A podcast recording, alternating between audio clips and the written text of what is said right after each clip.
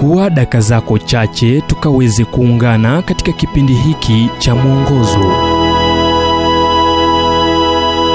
Tabibu mkuu bado anahudumu kitabu cha zaburi 103 mstari wa pili hadi tatu.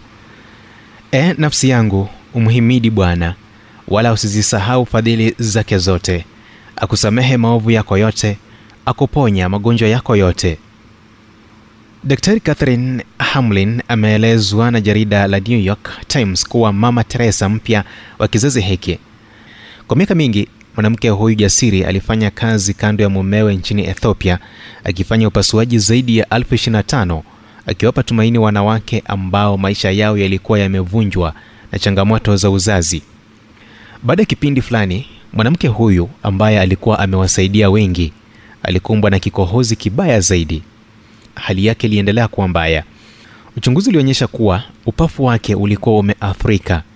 kabla ya kuanza matibabu daktari hamlin alihudhuria ibada ya maombi wakati mwanamke asiyemjua alimwekea mkono kwenye bega lake na kuomba ili apate uponyaji kwenye upafu wake.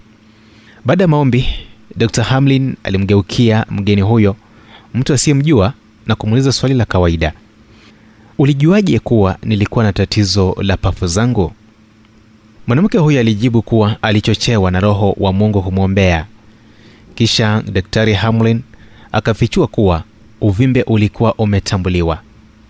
Baada ya siku kadhaa akiwa amesafirishwa hadi taifa lake uingereza daktari hamlin alilazwa katika hospitali ya hammersmith jijini london ambapo upasuaji uliratibiwa.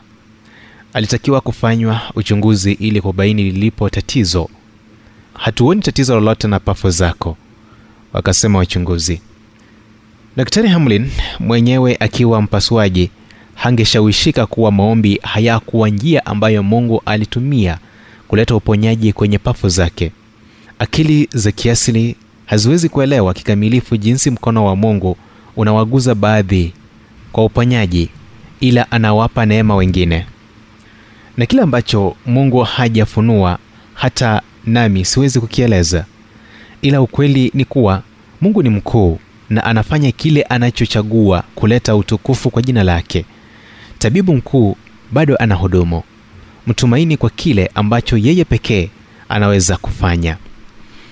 Ujumbe huu umetafsiriwa kutoka kitabu kwa jina strength for today and bright hope for tomorrow kilichoandikwa naye dr harold sala wa guidelines international na kuletwa kwako nami emmanuel oyasi na iwapo ujumbe huu umekuwa baraka kwako tafadhali tujulishe kupitia nambari 0722331412 ni 0722331412